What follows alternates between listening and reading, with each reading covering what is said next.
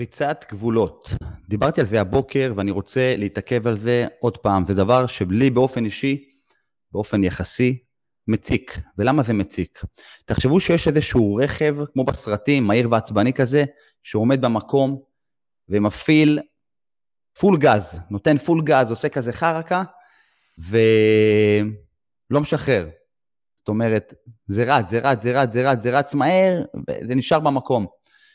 והגלגלים נעשים חמים, והמנוע מתחמם, והכל נראה ממש כאילו הולך להתפוצץ. ככה הגוף שלנו. כמה פעמים אנחנו אומרים לעצמנו, אני רוצה את זה, ואני רוצה את זה. ואני לא מדבר לדברים קטנים, אני מדבר לדברים גדולים. אני מדבר לדברים שעושים לנו שינוי. עכשיו, מה זה המילה בעצם פריצת גבולות? הרבה אנשים חושבים שזה קלישאה. פריצת גבולות, מהזווית ראייה ומהחוויה שלי, זה פריצה, זה להפעיל כוח נגד משהו שהוא מאוד מאוד עוצמתי, והדבר הזה זה אמונות מגבילות שלנו, סיפורים שלנו שהם כמו חבר'ה שאיך שאני רוצה משהו, חבר'ה נותנים לי מכות ואז אני חוזר אחורה ואומר, טוב, טוב, אני לא אעשה את זה. והמילה השנייה זה גבולות. כנראה שהאדם הקדמון אה, לא היה יכול לפרוץ גבולות. למה? כי זה היה איזה משהו הישרדותי. תחשבו שהאדם הקדמון היה נמצא באזור בטוח, וברגע שהוא היה מחפש לפרוץ גבולות ולהגדיל ראש, לעשות פעולות, אז יכול להיות שזה היה עולה לו בחיים. וכשאני חושב על זה, אולי גם משם המגננה הזאתי, שאנחנו היום במרכאות תקועים איתה. כדי לפרוץ גבולות, אני חושב שגם כל בן אדם צריך לפרוץ גבולות. כי בן אדם שנשאר סטטי במקום שלו, הוא לא מתפתח. העננים זזים, הים זז, הכל משתנה, הירוק עולה ויורד.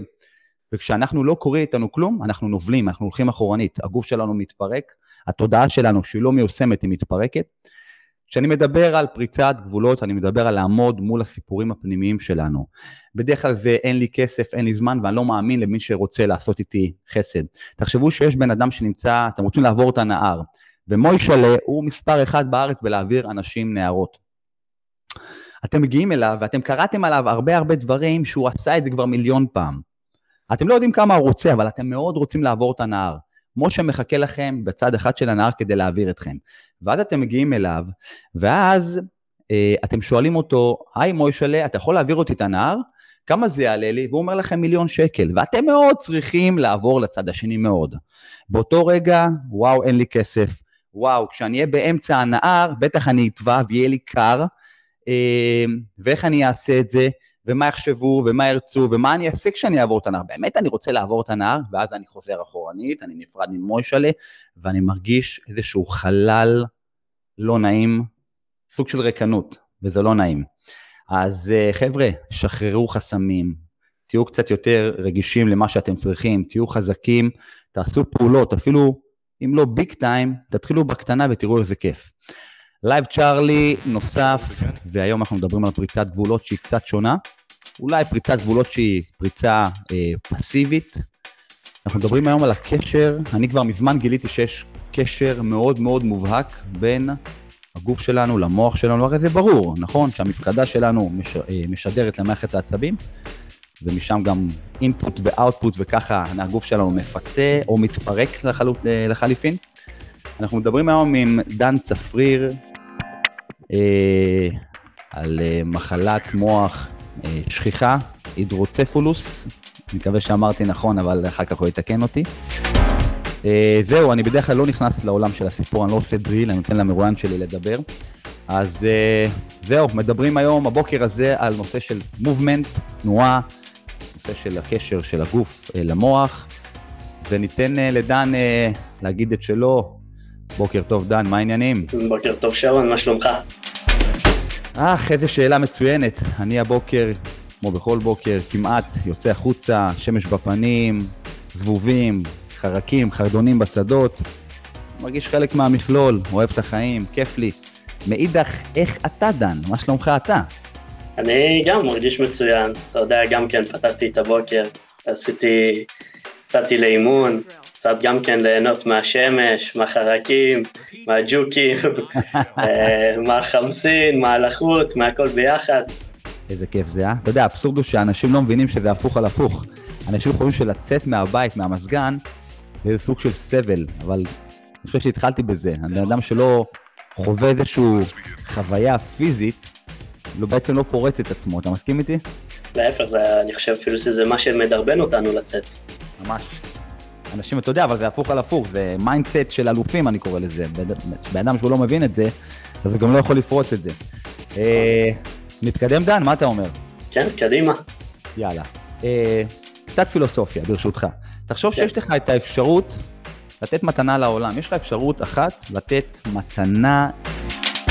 אני לא יודע אפילו מה זה עולם, יכול להיות שזה עולם המערבי שלוקה במשהו, יכול להיות שזה כלל תושבי היקום. איזה מתנה אתה נותן, דן? ספר ולמי. תשמע, העולם זה... אה, והמתנה שהייתי רוצה לתת להם זה באמת, באמת את אה, מה שנקרא את חדוות התנועה. אה, בסופו של דבר אנחנו כבני אדם נועדנו לזוז, להיות פעילים, והרצון שלי, וגם הסיבה שנכנסתי לתחום הזה של תנועה וכושר, זה בשביל לעזור לאנשים. מתוך זה אני מגיע, ככה, מתוך זה נולדתי, ואני חושב כולנו, אה, ובעצם הרצון שלי הוא לעזור לאחרים. אה, יש לי גם עסק שקראתי לו Gym for the People, כושר לעם, שבעצם להנגיש לכל אחד ואחת אה, את העולם הזה של הכושר הגופני. זה יכול להיות במגוון צורות ודרכים, פשוט לעזור לבן אדם למצוא את מה שמתאים לו, בשביל שיהיה לו אורח חיים בריא יותר וטוב יותר, משהו שימצא שמניע אותו, מניע אותו גם מבחינה תנועתית וגם נותן לו את המוטיבציה. כמו, שאתה, כמו שדיברנו קודם, לקום בבוקר, לצאת החוצה, לראות את העולם. אתה אומר שלמעשה אתה יוצא מנקודת הנחה שבן אדם, שאם יהיו לו כלים להזיז את הגוף שלו, כלים עוצמתיים, מתוך תשוקה פנימית, אז הוא גם כן יראה את החיים בצורה טובה יותר? לגמרי. זה יניע אותו לעשות דברים, וגם אם זה בתחום הכושר הגופני וגם אם זה בכלל בחיים. אה, ברגע שאתה מוצא את הדבר הזה, בין אם זה עבודה או משהו אחר אה, בחיים האישיים, שאתה יודע שנותן לך את הדרייב הזה, את התשוקה הזאת, זה מן הסתם גורם לך לבוא ולעשות את זה יותר. מסכים. דן, תגיד לי, תספר לי על עצמך, יש לך 60 שניות לספר על עצמך? בוא נתחיל. וואה, 60 שניות, יפה. אה, אז ככה, אני בן 31 עוד מעט, אני נשוי לסיגל, אשתי המדהימה, ואבא ליונתן, מתוק, שהוא עוד מעט גם כן בן שנה. אמ, אני גר בתל אביב, אני מאמן כושר ותנועה, אני מתמחה בעיקר באימוני משקל גוף ושיקום. בנוסף אני גם מורה לחינוך גופני בבית ספר תיכון, אה, אני מאמן שחייה ויש לי תואר ראשון במנהל עסקים, עם התמחות בתחום הזה של הספורט. אמ, גדלתי למשפחה מדהימה, אה, הורים מדהימים, וארבע, אה, אני הקטן מבין ארבע אחים, אה, והפעילות גופנית היא פשוט חלק בלתי נפרד מהחיים שלי. 60 שניות עברו בשלום. מצוין. אתה יודע, שמתי לב שכל המרואיינים שלי, הגברים, חייבים, שהם אומרים שהם נשואים לאשתי, השם, ואז חייבים לתת איזה שם תואר כזה, המדהימה או היפה. אתה יודע, לדעתי חסר להם שלא. תשמע, זה חלק מהעניין, אתה יודע, אחרת לא היינו נשואים. ברור, אבל זה בסדר. תגיד לי, אנחנו מתקדמים טיפה אמ, לנושא שלשמו התכנסנו כאן, ואם כן. אני אומר את המילה לא נכון, תקן אותי. לא, נולדת עם אה, מחלת מוח שנקראת הידרוצפלוס. נכון, זו המילה הנכונה. בדיוק. אה, מהי אותה מחלה? בוא תספר. אז אה, בואו נדבר קצת על ההרכב של המילה, אם כבר אמרנו גם איך להגות אותה, זה בעצם מורכב משתי מילים, הידרו שזה מים וצפלוס שזה ראש, אה, ובעצם זה הצטברות של נוזלים אה, במוח, ויש בעצם נוזל מוחי, שנקרא CSF, לא ניכנס יותר מדי פנימה, אבל נוזל מוחי שקיים אצל כולנו, הוא עובר גם, אתה יודע, ברקה, באזור של המוח, נותן בעצם, בעצם איזה שכבת הגנה, וגם בעמוד השדרה, ויורד אליה. בעצם מה שקורה בהידרוצפלוס, יש איזושהי הצטברות של הנוזלים, איזושהי אה, כיס נוזלים שנוצר בתוך הראש, אה, ויכול לפגוע, יכול לפגוע בתפקוד הפיזי, הקוגנטיבי, יכול להיות ממספר בעיות, יכול להיות מולד, יכול לקרות כתוצאה מתאונה, יכול להיות כתוצאה מהזדקנות גם. הרבה פעמים אנשים בעצם טועים ומאבחנים דמנציה שזה בעצם הידרוצפלוס. זאת אומרת, יש איזשהו שלב ש... מתואר כדמנציה, ממש אלצהיימר, אבל בעצם זה טיפול שאפשר לטפל, לטפל בו כמו שזה הידרוצפלוס, זאת אומרת, יש אלצהיימר, יש הידרוצפלוס, שני דברים שונים, אבל האפקט הזה של דמנציה לפעמים יכול בעצם להיות כתוצאה מהידרוצפלוס בגיל מאוחר בעצם. עכשיו, יש הרבה תסמינים לא פשוטים לדבר הזה, הקאות, סחרחורות, כאבי ראש שבלתי פוסקים ושום דבר, גם לא משככי כאבים יכול לעזור להם, ובעצם יש פתרון אחד למחלה הזאת, הוא פתרון כירורגי, בעצם איזושהי צינורית סיליקון קטנה שמחזירים מהראש לבטן, שנקרא שאנט, זה המונח המקצועי, בעצם יש לו שסתום שהוא בעצם אחראי על, ההפרש לחצים, הוא מזרים את, הנוזלים בגוף מהראש בדרך כלל לבטן, יש גם נוסף שמגיע מהראש ללב, אז זה ככה לא משהו עוד פעם שניכנס לזה.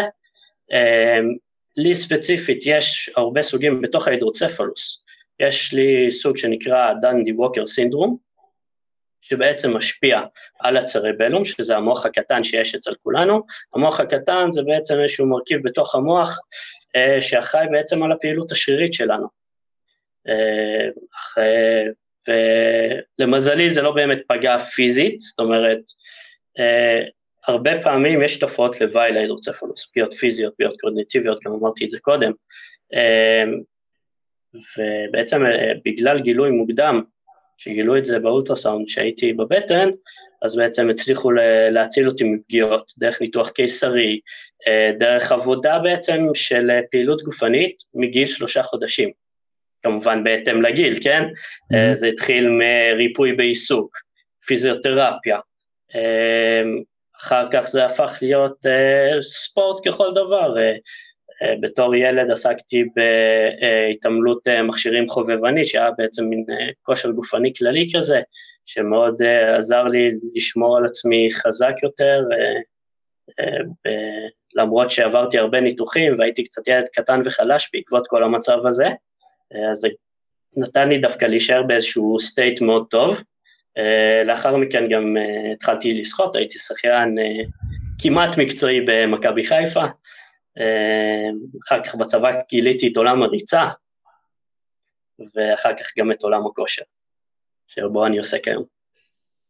מדהים.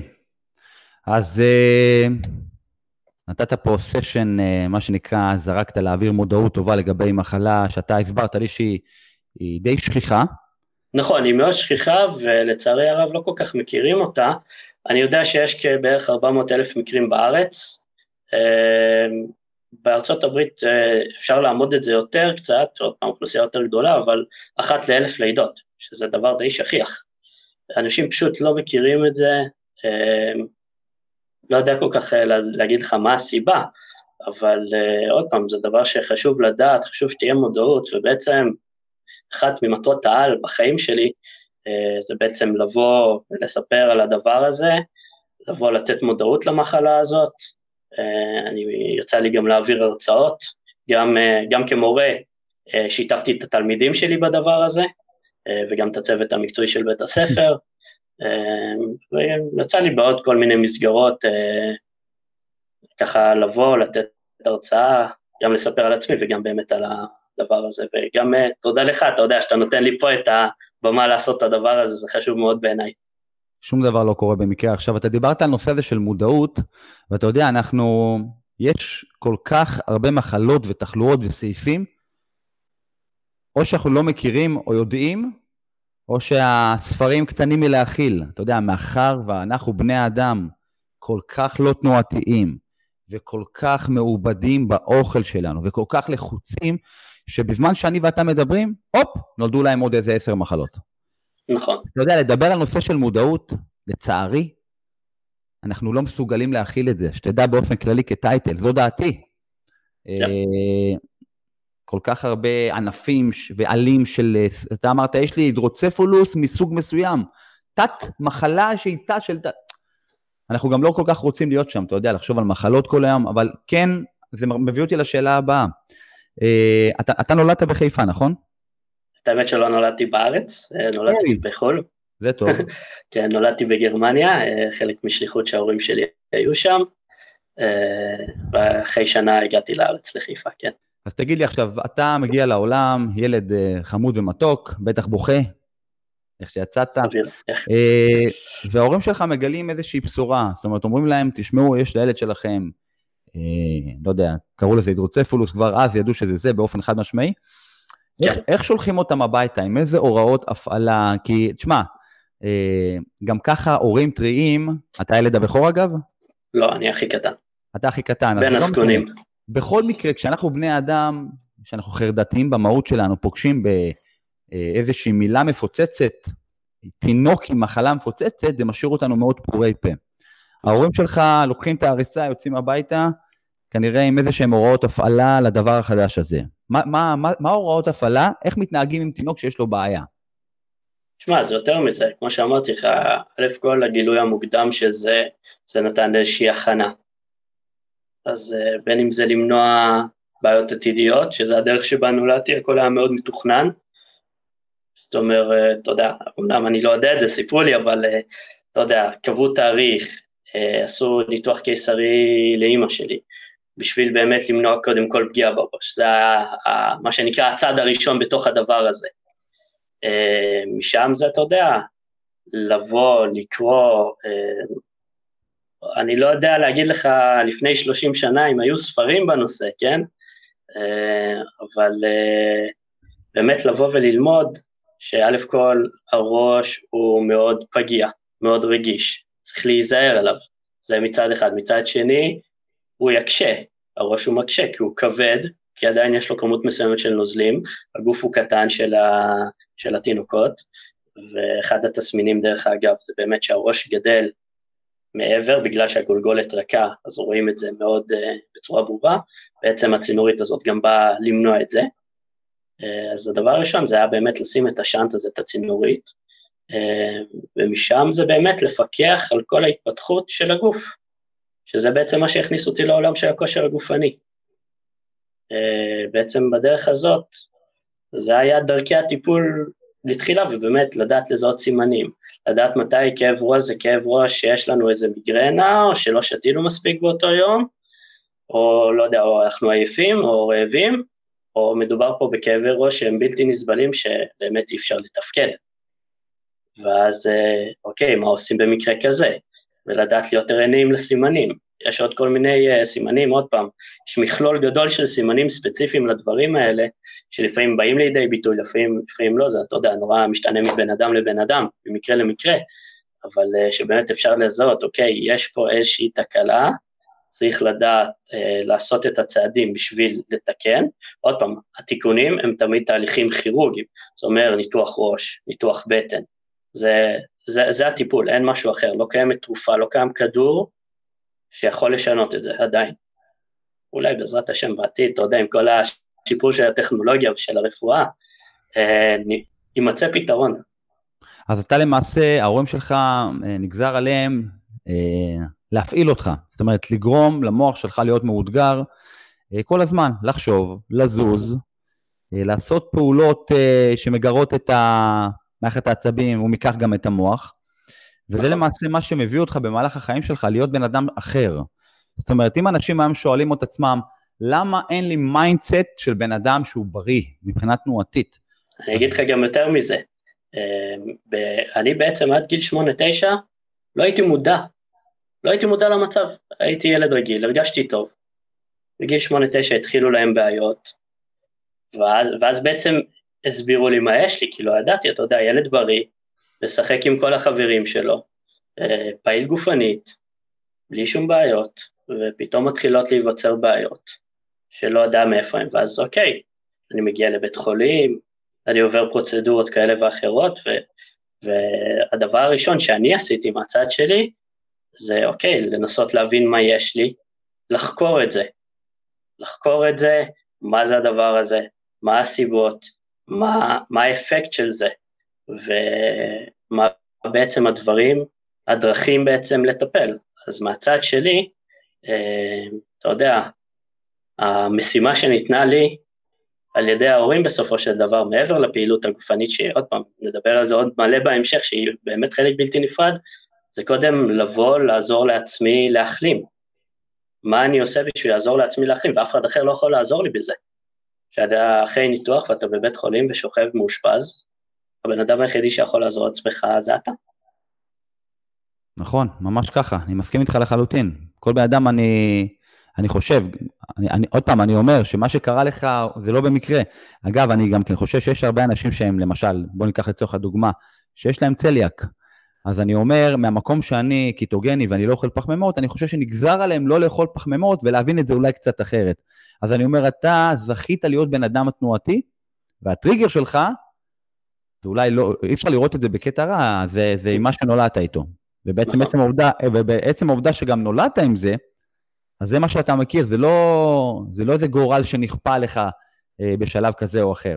עכשיו, אז במרוצת השנים, אתה הופך להיות סופר בן אדם התנועתי, אבל לא מהמקום הזה, עכשיו, אתה ואני זה אנשים שנולדנו לזוז, כי גם אני מכיר את עצמי מגיל, מ-day one עושה פעולות עם הגוף שלו, לא היה איזה טריגר, כנראה שזה סיפור פנימי, סיפור חיים, דברים שהביאו אותי להיות מאוד תנועתי, גם ברמה של לעמוד במגרש כדורסל ולקלוע שעות לבד, העיקר שהגוף יזוז.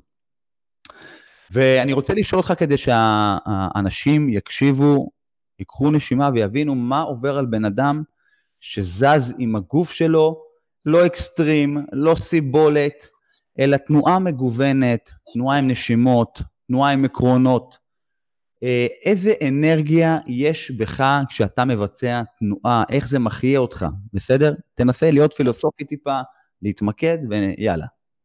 שמע, הדבר הראשון, אתה יודע, מה שנקרא החוק הראשון שאפשר לי לעשות פעילות ספורטיבית, אמרו לי, אל תהיה תחרותי. אמרתי, אין שום בעיה, לא מעניין אותי להיות תחרותי, העיקר שיש לי את האופציה באמת לזוז, לראות מהם הגבולות של הגוף שלי, לראות מה אני יכול לעשות, מה אני דן כדן יכול לעשות? הכי טוב, מה, מה אני יכול לעשות שיאתגר אותי, מה אני יכול לעשות שיהיה קשה לי, אמ, ולראות איך זה משתלב עם העולם שלי. אני יכול לתת לך אפילו דוגמה שהיא לא מעולם הכושר. בגיל 9-10 התחלתי לנגן על גיטרה. דבר של אה, מוטוריקה, זה גם מאוד מאוד קשור בנושא הזה של ההידרוצפלוס, זאת אומרת, אני לוקח את זה עכשיו למקום אפילו יותר, אתה יודע, פנימי, מיקרו של התנועה, תנועה של האצבעות, תנועה של האצבעות, של לבוא ולנגן על גיטרה והשילוב בין שתי ידיים, אה, שגם מן הסתם בא לידי ביטוי בתנועה של הפעילות הגופנית. עכשיו לצורך העניין אם אמרתי לך שהייתי שחיין, אז יש לך את הקואורדינציה של ידיים ורגליים, יד נגדית ורגליים, ידיים נגדיות, הכל השילוב הזה, זה איזשהו אתגר בלתי אה, נגמר של המוח, של לבצע פעולות שאולי לך שרון באות יותר בקלות ואתה אפילו לא חושב על זה וזה קורה, ודן הוא חושב על זה, אני חושב על זה, גם יחסית בא לי בקלות, אבל זה דורש ממני יותר מאמץ, שאולי אני אפילו לא מודע אליו. זה דורש אבל באיזשהו מקום יותר מאמץ. והאתגר הזה זה מה שנותן לי את הרצון דווקא להמשיך ולדחוף, לראות, אוקיי, איפה אני יכול לקחת את זה, כמה רחוק, מה, מה האתגר, מה, מה, מה הערך המוסף שאני יכול לתת לגוף שלי. אנרגיה, מבחינת אנרגיה? מבחינת האנרגיה. אמ, האנרגיה זה איזשהו מקום שאני מוצא את עצמי באיזשהו, אמ, נקרא לזה איזון, נפשי ופיזי, שזה מצאתי מהעולם של העמידות ידיים דווקא, והסשן התנועתי הזה, שאני נמצא לדוגמה בעמידות ידיים והראש הפוך, שבאיזשהו מקום, בגלל הבעיה שיש לי, אמור להיות, זה אמור ליצור איזשהו חוסר איזון, אבל דווקא מכניס את זה לאיזשהו מקום רענן כזה של איזון וסינרגיה כזאת של הגוף והמוח, שהכל עובד ביחד, ובמקום ליצור איזשהו תהליך של הרס, יוצר תהליך של תיקון ואיזון ושיפור. איזה יופי. תגיד לי, דן, בוא, בוא נצא מנקודת הנחה ש... אה, שהיית ילד, שהיית צעיר, הייתה לך, אה, היית, סוב, היית לוקה במוטיבציה, בטירוף, והיית אומר, אני לא מוכן לשבת, אה, לקרוא ספרים, אני לא מוכן לאתגר את עצמי. היית לייזי כזה, היית לא היית מוכן לזוז, לא לאתגר את עצמך תנועתית. ואני בטוח שיש אנשים כמוך, במחלה הזאת, שהם, אין להם את המוטיבציה, מה לעשות? בסיפור הפנימי שלהם לא הגיעו לאן שאתה הגעת. מה קורה במצב כזה? אני אספר לך יותר מזה, אני מצאתי את עצמי במקום הזה. אה, בתקופת הצבא, סיימתי, סיימתי י"ב, עזבתי את השחייה. ואז מצאתי את עצמי, אוקיי, אני הייתי בצבא, אבל הייתי בצבא מתנדב, ולא הייתי, זאת אומרת, התפקיד שלי לא דרש ממני להיות פעיל מאוד פיזית, ואז מצאתי את עצמי, אוקיי, אני לא עושה כלום. התחלתי באמת להגיע למקום הזה של לקרוא ספרים ולשבת רוב היום, ו, ומשהו בגוף שלי השתוקק לחזור לזוז. וזה התחיל דווקא מהמפקד שלי בצבא, שהיה מאוד בנושא הזה של ריצות, שדווקא בעולם הזה שהצבא אה, גיליתי אותו, שהוא אמר לי כל פעם, היה בא אליי, הוא היה רואה אותי קורא ספר בזמני הפנוי, מתי שלא היה לי דברים לעשות, הוא אמר לי, יאללה, בוא לרוץ. וככה, זה משהו שהתגלגל, היה אומר לי כל יום בוא לרוץ, אתה יודע, והייתי מתרץ לו תירוצים, הייתי אומר לו, כן, אני אבוא איתך פעם הבאה, כן, תחכה לי, כן, הנה, אני כבר מגיע, אתה יודע, הרצון הזה של כאילו לעשות, אבל לא באמת, ההתנגדויות האלה שיש לנו בראש מול עצמנו. אז כאילו הייתי משכנע את עצמי, יאללה, אני בא, ולא הייתי עושה עם זה כלום. עד שפעם אחת באתי איתו, אמרתי לו, אתה יודע מה, יאללה, בוא, בוא, בוא ננסה. רצתי איזה שלוש קילומטר בקושי, בצבא, בבית ספר הייתי גרוע בריצות, ובקושי רצתי שלוש קילומטר, היה לי סופר קשה, אבל מה, שרון, ההרגשה הייתה מדהימה, מדהימה שאין שנית לה.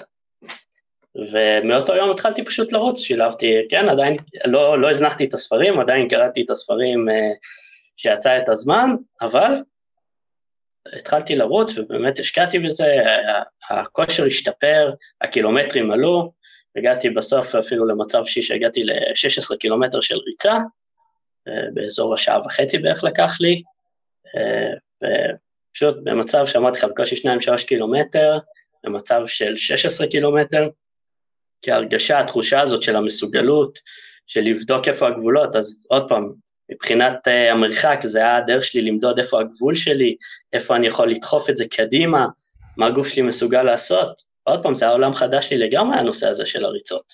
תגיד לי, דן, yeah. ותיאורטית עכשיו, אם אתה מפסיק עכשיו לעשות כל פעילות גופנית, אתה הופך להיות בן אדם יושבני כזה ואתה לא זז, איך זה משפיע על המחלה הזאת? אמ, א' כל, אני לא בדקתי את זה, אני לא רוצה לבדוק את זה, מהבחינה הזאת. ממחקר, תשמע, ממחקר שאתה אולי עשית ושמעת, מה, מה קורה? תשמע, אני יודע, אני יכול, אני יכול להגיד לך שבימים שאני לא פעיל, א' כל, מבחינת המצב רוח, המצב רוח הרבה יותר ירוד. מצב רוח יותר ירוד, הגוף מתחיל להרגיש כל מיני מחושים שגם אם באמת שם או לא שם, אתה מתחיל להרגיש אותם. וזה מקום שאני לא רוצה להיות בו. אני יודע שאני בפעילות, המצב רוח שלי יותר טוב, ההרגשה הפיזית שלי יותר טובה, הבריאות שלי יותר טובה. ברגע שלא אה, זזים, מתפתחים אצלנו, ואתה יודע, אנחנו רואים את זה עכשיו יפה מאוד מהקורונה, אה, מתפתחים אצלנו כל מיני דברים שהם לא טובים, בין אם זה הרגלים לא טובים, בין אם זה תהליכים פיזיים. מתחילים להיות כאבים, אה, התנותיות שלנו משתבשת, היכולות שלנו, המצב רוח שלנו, ואני באמת מציע לכל אחד ואחד, עוד פעם, מהמקום האישי שלי, שאני יודע ורואה, אתה יודע, גם כמאמן עם המתאמנים שלי, איזה הרגשה טובה זה עושה לאנשים, גם ברמה הפיזית, גם ברמה הנפשית, ובעיקר, אתה יודע, בחיי היום-יום שלהם, שזה בעיניי הדבר הכי חשוב. אז אתה אומר שלמעשה, אה, כשאנחנו מזיזים את הגוף שלנו, אה, קודם כל, אם נבין באופן חד משמעי שהמוח והגוף הם אחד, וברגע שאנחנו מזיזים את הגוף, כרגע עוד שנייה גם אני נדבר על נושא של, של תנועת הגוף בצורה מורכבת יותר, אז כשהגוף שלנו זז, אה, יש סוג של טייטל של רעננות, רעננות המוח. המוח מקבל איזה משב רוח כזה, הופ, וכאילו נחה עלינו איזה שלווה, נכון? כן. אני אגיד לך גם יותר מזה. אני, פעם אחרונה שעברתי פרוצדורה כירורגית, זה היה שהייתי בן 13, היום אני בן 31. מצחיק שזה המספרים ככה מתחלפים. ומאז לא עברתי שום פרוצדורה. עכשיו, אני חד משמעית מהניסיון האישי שלי, חושב, עוד פעם, לא משהו מדעי, לא שום דבר, אני חושב שאחת הסיבות העיקריות לזה, כי כל הזמן הייתי בתנועה, כי כל הזמן שמרתי על כושר. ויכול להיות שאם לא הייתי עושה את זה, כן, משהו בתהליכים בגוף היה שוב משתבש.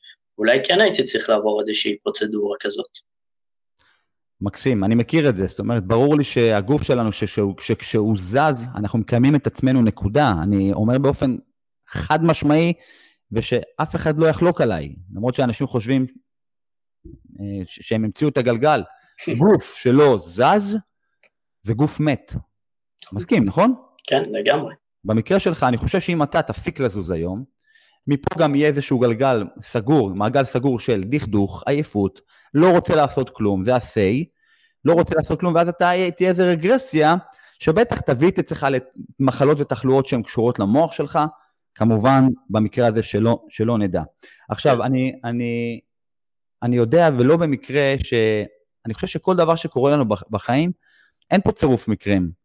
יש פשוט איזשהו תהליך, איזשהו מסע פנימי שאנחנו עוברים דרכו. לא מעט אנשים מבינים שזה המסע ויש לו משמעות, ואתה מגיע לעולם אה, של, אה, למתודה של עידו פורטל, כדי לעשות, אני מכיר את עידו פורטל ואת המורכבות ואת ה-say של אה, רבאק, בואו בוא, נזוז, בואו בוא לא ניתן לזה שמות מפוצצים, בואו לא נתלבש יקר. הגוף שלנו הוא עוצמתי ואין תנועה רעה. אתה מגיע לעולם של עידו פורטל, שאני מכיר את העקרונות שלו בקווים כלליים וגסים, אבל אני חושב שעצם העובדה שהגעת למתודה של עידו פורטל, זה עולם של סופר תנועה מורכבת, סופר תנועה מאתגרת, והוא עצמו, עידו אומר כל הזמן, עברת שלבים של 1, 2, 3 הצלחה, קפוץ לדבר הבא, נכון? אני כן. חושב שעשית תהליך אצלו ולמדת, ואתה היום גם מנחיל את השיטה שלו, בגלל שאתה מי שאתה, עם, ה, עם הדבר הזה, עם המחלה הזאת, נכון? צודק, יש משהו בזה? לגמרי, לגמרי. שמע, זה בעצם, זה היה המבחן בשבילי, לגוף שלי, שראיתי את הדבר הזה, שהתוודעתי לתוך התנועה הזאת, כן? אה, אז בעצם היה איזשהו מבחן לגוף שלי שאמרתי, אוקיי, פה יש אתגר מאוד מיוחד. אתה יודע, אנחנו מכירים ריצה, אנחנו מכירים חדר כושר, מכירים שחייה, ופה יש משהו שמשלב כל כך הרבה עולמות, ואתגר בלתי פוסק למוח ולגוף. ואמרתי, אוקיי, זה משהו שמעניין אותי להגיע אליו, להגיע לאיזושהי שליטה גופנית, להגיע לאיזשהו אתגור בלתי פוסק של המוח, בייחוד בשבילי. אז uh, יכול להיות שהנקודת פתיחה שלי לא זוהרת מאשר, מאשר uh, לאחרים. Uh, יכול להיות שיהיה לי יותר קשה. יכול להיות שאני אגיע לאיזה רגעי, אתה יודע, השוק הזה של הגוף, שפתאום, רגע, איפה אני ומה אני נמצא ומה אני עושה, ולנסות להבין, אוקיי, לאט לאט לקחת את זה אולי איזה כמה צעדים אחורה, ולנסות שוב, ולנסות שוב. בעצם לפתור איזשהו חידות גופניות um, של תנועה. הכל דרך התנועה, הכל דרך אה, כושר גופני, דרך אה, עולמות שונים של, אה, של עולם הספורט. אה, זה בעצם, זה מה שלקח אותי לבדוק לאן אני יכול להגיע, לאן אני יכול לשאוף, כמובן בהתאם לגוף שלי ולא של אחרים, אה, ומה הגבולות, מה הגבולות של המוח, מה הגבולות של הגוף, האם יש לזה סוף, אה, עד כמה אפשר למתוח את הגבול, אתה יודע, יש לנו גם את התהליכים הפיזיולוגיים הבסיסיים של כל אדם עובר, אתה יודע, גיל, אה, מצבים שונים בחיים, החיים עצמם שלוקחים אותנו לכל מיני מקומות. ולתוך זה להכניס עוד את הנדבך הזה של התנועה, ולראות איך אני יכול בעצם לשאוב מזה ולהוציא את הטוב ביותר שלי, את הטוב ביותר שבי.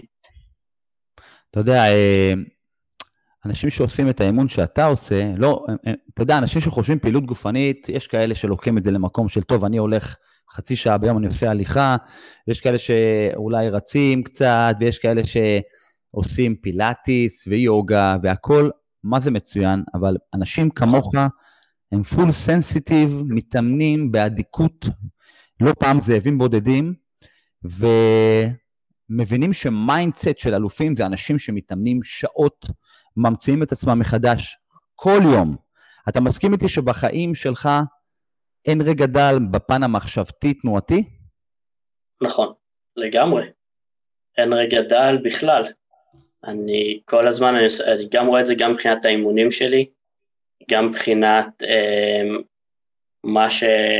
גם האימונים שלי, גם המתאמנים שלי, אם זה יסתכל על הזוויות הכי קטנות שהם עושים בהם תרגילים, עם לראות מה, בעצם לראות את הפוטנציאל של מה כל אחד יכול להגיע ומה הוא יכול לעשות, זה, זה בעיניי הכי חשוב, זאת אומרת, אני שעכשיו אה, מהמקום, אני אגיד לך קצת מהמקום של מאמן, ברגע שמגיע אליי מתאמן, אני מבחינתי הדבר הראשון שאני מסתכל עליו, איפה הוא נמצא היום ומה הפוטנציאל של לאן שאני רוצה שהוא יגיע ומה שאני רוצה שהוא יצליח. ואני יודע שאין לזה גבולות, אין לזה גבולות. נכון, לכל אחד יש פתיחה שונה, נכון, לכל אחד יש סיפור חיים שונה, אבל אנחנו צריכים לקחת את כל הכלים שנתנו לנו ולעשות איתם את הטוב ביותר. אז קודם כל, אתה יודע, אני מנצל את הפלטפורמה פה ו offline, אני, מה שאני מציע לך באמת אבל, ואולי יש, יש קהילה של אנשים שהם אה, עם ההידרוצפלוס, ואתה יכול באמת לבוא ולהגיד, חבר'ה, אני עושה את זה, אני רוצה לעזור לכם לעשות את זה גם כן, ולעשות ליווי ולעשות אימונים שהם מיועדים לנושה. אני כבר שם. תעשה אימונים, תעשה מוצרי פרימיום יקרים, תיקח אנשים למקום אחר, אנשים שרוצים לעשות, לזכות בחיים חדשים.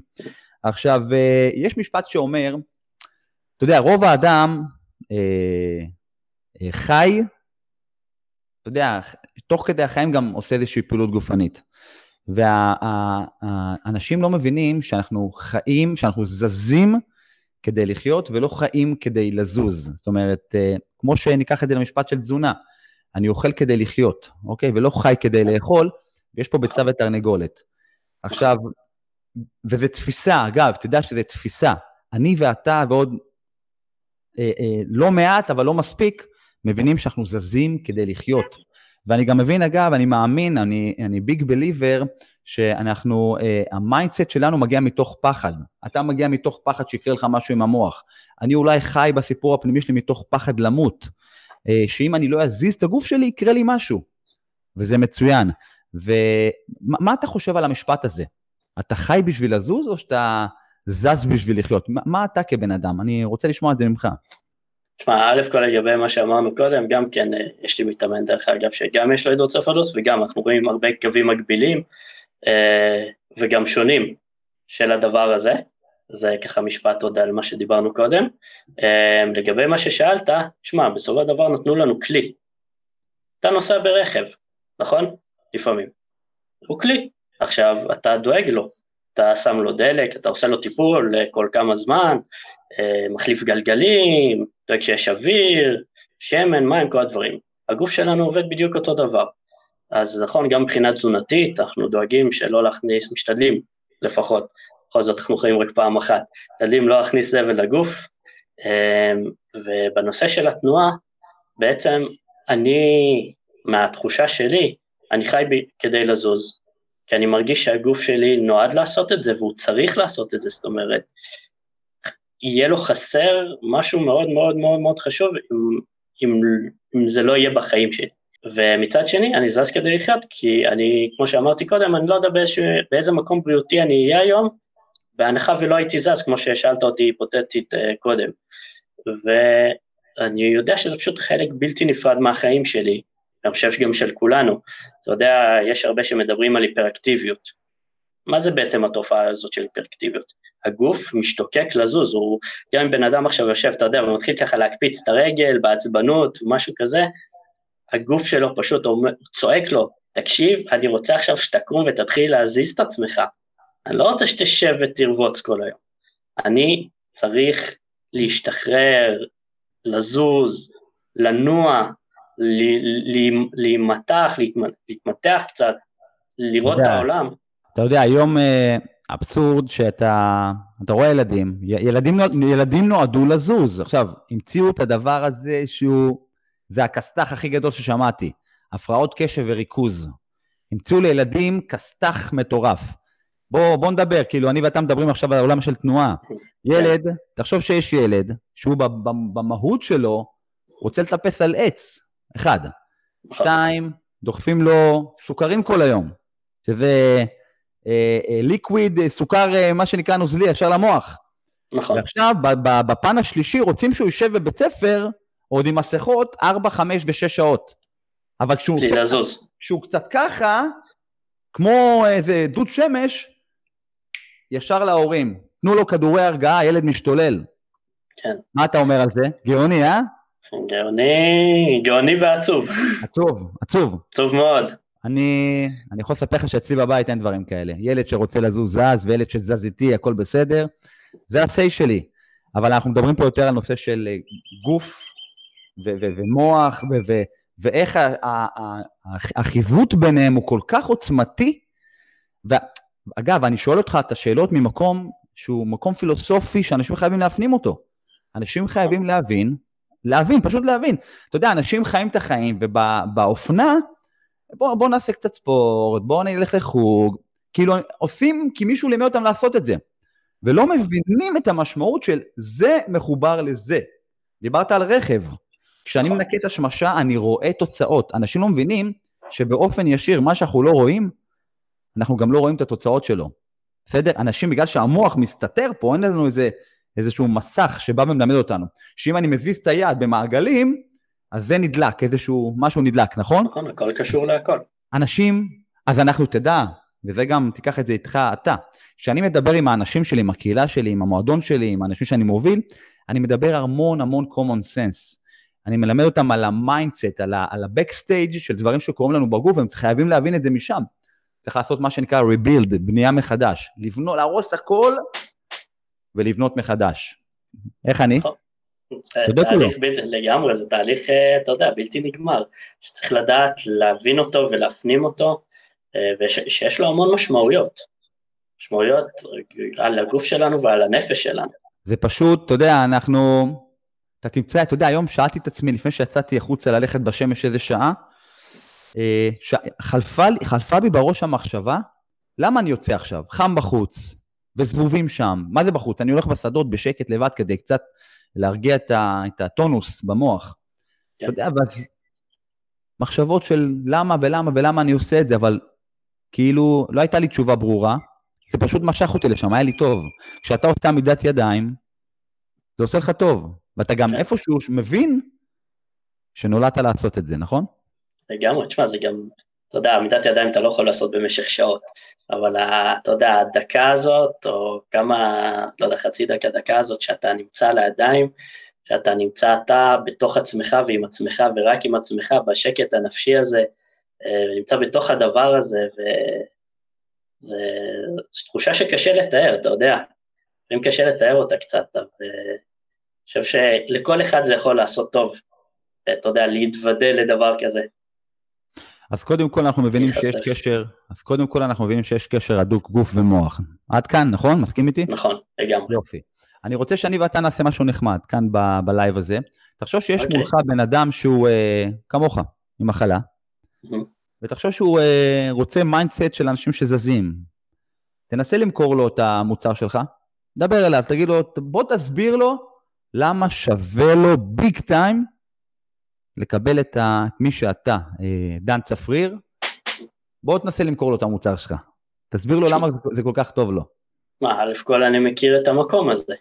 אני בא מהמקום הזה בעצמי, והתחושות והמודעות שאפשר להגיע אליה מתוך עולם של תנועה, ההרגשה הפנימית שאפשר להצליח דברים, שאולי לא ידעת אפילו שאתה יכול לעשות, היא הרגשה שאי אפשר אי אפשר להשוות אותה לשום דבר, ובתהליך נכון והדרגתי, אין גבול למה שהגוף והמוח יכולים לעשות.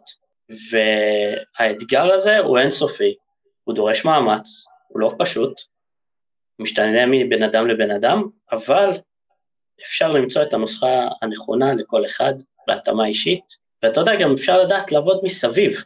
אפשר לדעת לעבוד מסביב לכל מיני אה, קשיים שיש לנו, כאבים או איזשהם אה, דברים שמגבילים אותנו. אפשר לדעת לעבוד מסביבם, ודרך זה שאנחנו עובדים מסביבם, הרבה פעמים אנחנו גם נשפר את אותם הדברים שמגבילים אותנו.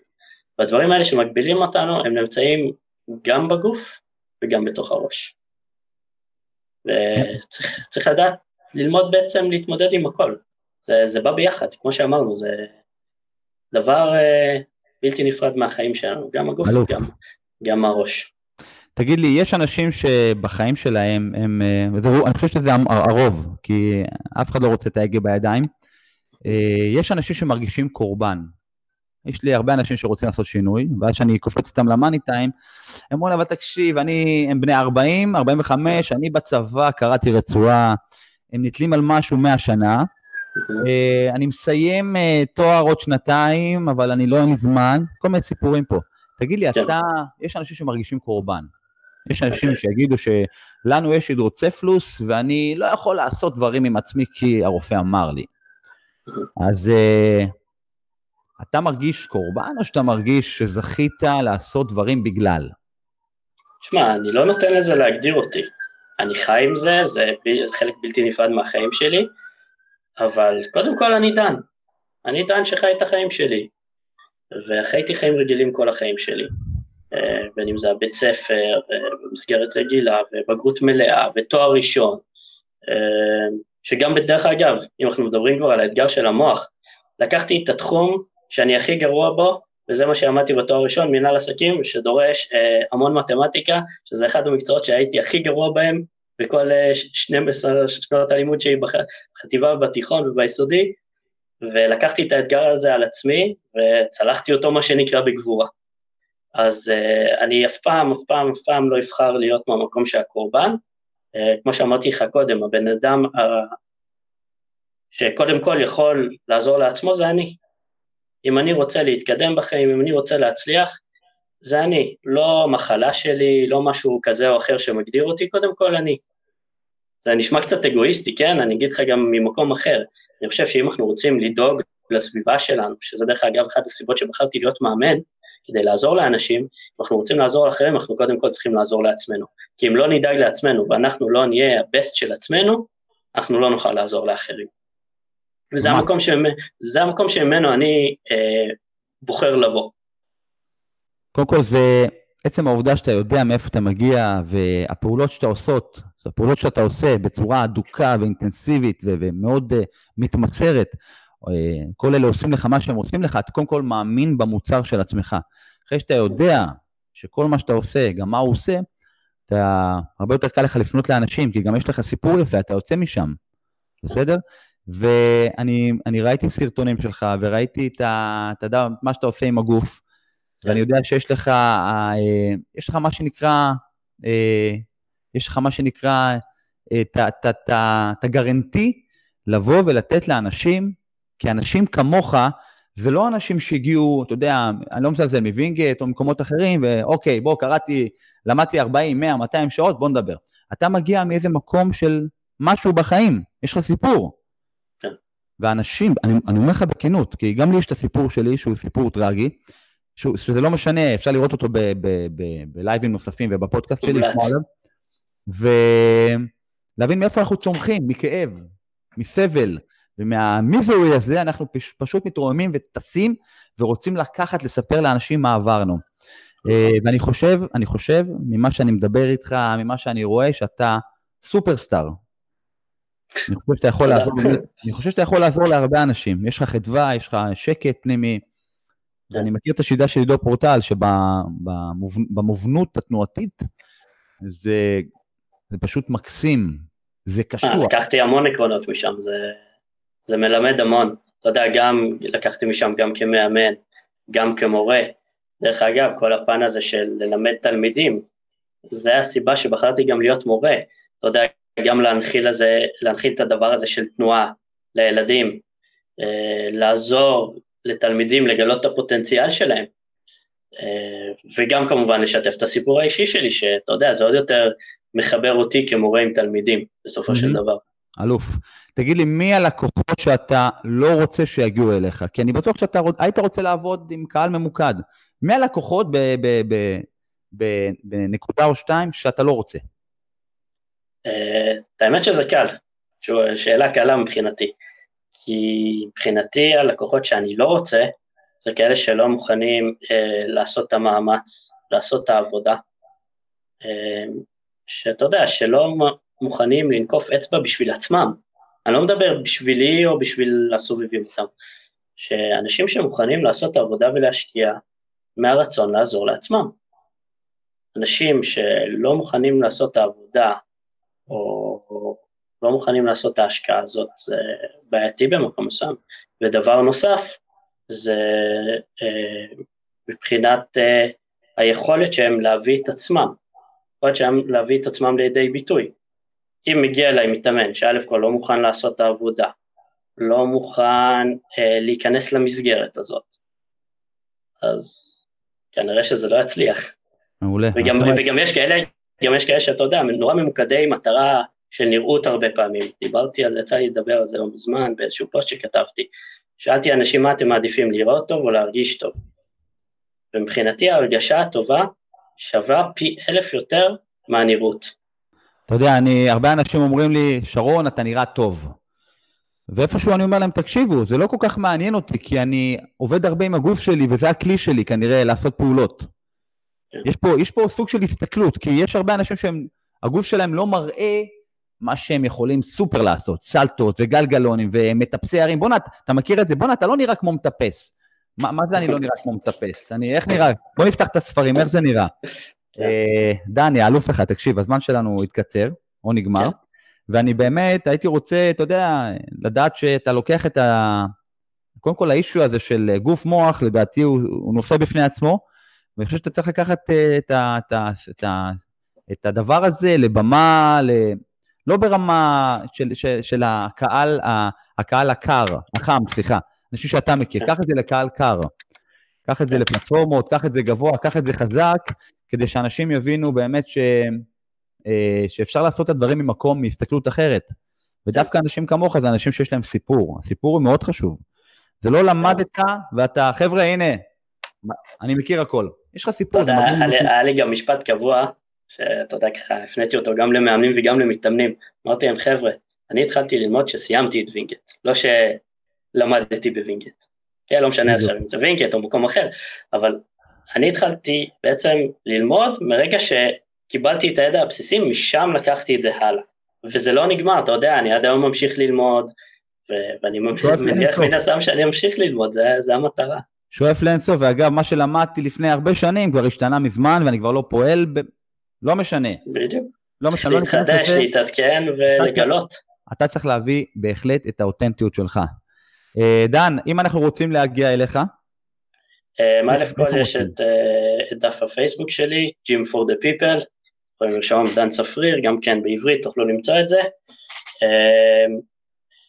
המטרה היא באמת לבוא ולעזור לאנשים, אפשר למצוא בפייסבוק, באינסטגרם, ואני אשמח לעזור לכולם. אתה מעביר תהליכים, אתה מעביר אימונים, איך זה עובד כן. אצלך? כן, בעצם איזשהו תהליך של ליווי, גם פרונטלי וגם אונליין. גם אימונים אה, פיזיים וגם איזשהו שירות מרחוק בעצם, שאני עושה, וגם בנוסף, עוד פעם, הנושא הזה של הידרוצפלוס, כמו שכבר דיברנו, המטרה שלי באמת להעלות את המודעות, אז אני גם תמיד מוכן לבוא ולעשות הרצאה לכל מסגרת ש, ש, שתסכים לקבל אותי.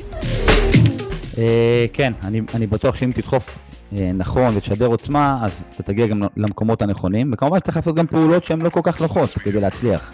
לגמרי, לגמרי. Uh, אתה יודע, זה הדבר הזה שאנחנו עושים כרגע, זו פעם ראשונה שאני מתנסה בדבר הזה.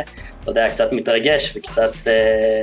מעולה. הרגשתי כן. לחוץ בהתחלה, אבל זו הרגשה מעולה. אתה יודע, זה אחד הדברים שאני אומר לאנשים, שהם, מה שהם חושבים זה לא מה שהם חושבים. כי בסופו של דבר, כשמדליקים את האור, לא באמת יש שם משהו נוראי כל כך. אנשים חושבים שהדבר שהם לא יודעים הוא כל כך מפחיד.